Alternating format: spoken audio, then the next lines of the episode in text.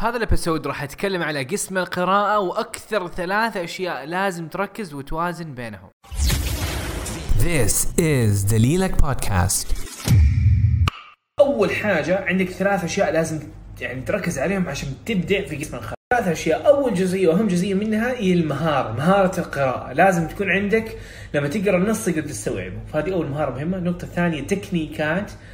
ها من أهم هذه التكنيكات تكنيكة حاد ورقم ثلاثة التدرب اختبارات تجريبية أو اختبارات تجريبية ف نرجع إنه عبد الرحمن حلو عندنا ثلاث نقاط هذه كيف أوازن بينهم؟ إيش يعني؟ كيف أذاكر؟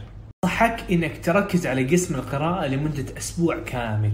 حلو؟ أسبوع كل تركيزك إنك تركز على قسم القراءة. وكل يوم تذاكر ثلاث ساعتين ثلاثة أربع ساعات. أنصح على على الأقل ساعتين وماكسيموم أربع ساعات. طبعا المدة المفضلة يمديك تذاكر أكثر إذا تبغى درجة أعلى أول ثلاث أيام أبغى إنه كل تركيزك يكون على ثلاث أيام أبغى إنه يكون تركيزك على المهارة على إنك تقرأ أكثر وأكثر تنمي عندك سرعة القراءة.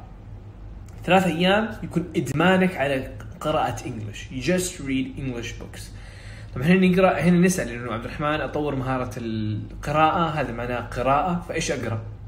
الإجابة تقرأ روايات أو قصص صغيرة روايات صغيرة أو مقالات بسيطة.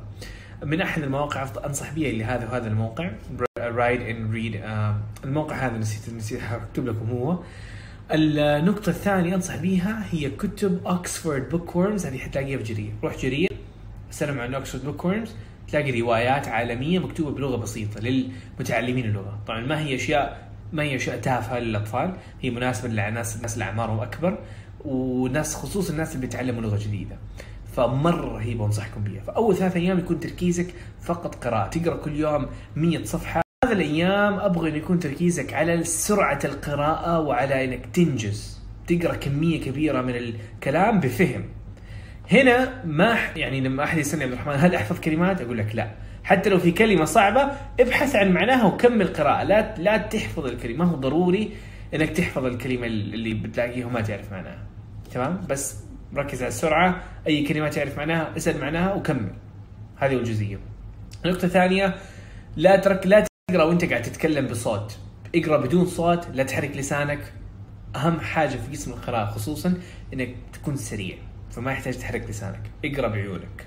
يومين المفروض تركز على إنك تعرف كل تكنيكات قسم القراءة وتشوف كيف ناس يحلوا أمثلة واقعية. طبعا هذا الكلام ما أنصحك به إلا قناتي في اليوتيوب، الحمد لله. شرح مكثف وشرحت لكم كل التكنيكات. نبذة عن قسم القراءة بتفصيل. شرحت لكم أسئلة حليت لكم أسئلة مرة كثيرة. وحتى الأيام الجاية راح أحل أسئلة أكثر. فحتكون حاجة مرة ممتازة. هذه يومين تمام؟ فكل تركيزك تشوف ناس تشوف شروحات. بعد ما تخلص في كم ساعة عندنا خمس أيام خلصنا منه. باقي لنا يومين. اليومين هذه كل تركيزنا يكون على اختبارات تجريبية. إنك تاخذ على الأقل خمس اختبارات تجريبية كاملة. يعني خمس ساعات متواصلة تسوي في اختبار وتتعلم من أخطائك. فتتوقع من خمسة إلى عشر ساعات تركيز على التدرب إنك تتعلم من أخطائك وتتقن. وكذا تكون خلصت قسم القراءه على مستوى معين. بعدها أنصحك إنك تنتقل على الأقسام الثانية قسم الاستماع والكتابة والمحادثة. وبعدين إذا حسيت انه لسه عندك وقت وتبغى تطور أكثر يمديك تعيد ال... هذه الطريقة. أنت تكون ركزت على مهارة واحدة بدل ما تتش... بدل ما تتشتت ووازنت بين الثلاث الأعمدة اللي هي المهارة وتكنيكات وتدرب والاختبارات التجريبيه يعني. ف وهذا الشيء حتعيده على كل مهارة. قراءة استماع مهارة. وهذا هذا الشهر اللي عبارة عن أربع أسابيع كل أسبوع مهارة واحدة استماع قراءة كتاب محادثة تعيدها مرة ثانية إذا تحاسس إنك تبغى تجيب درجة أقوى.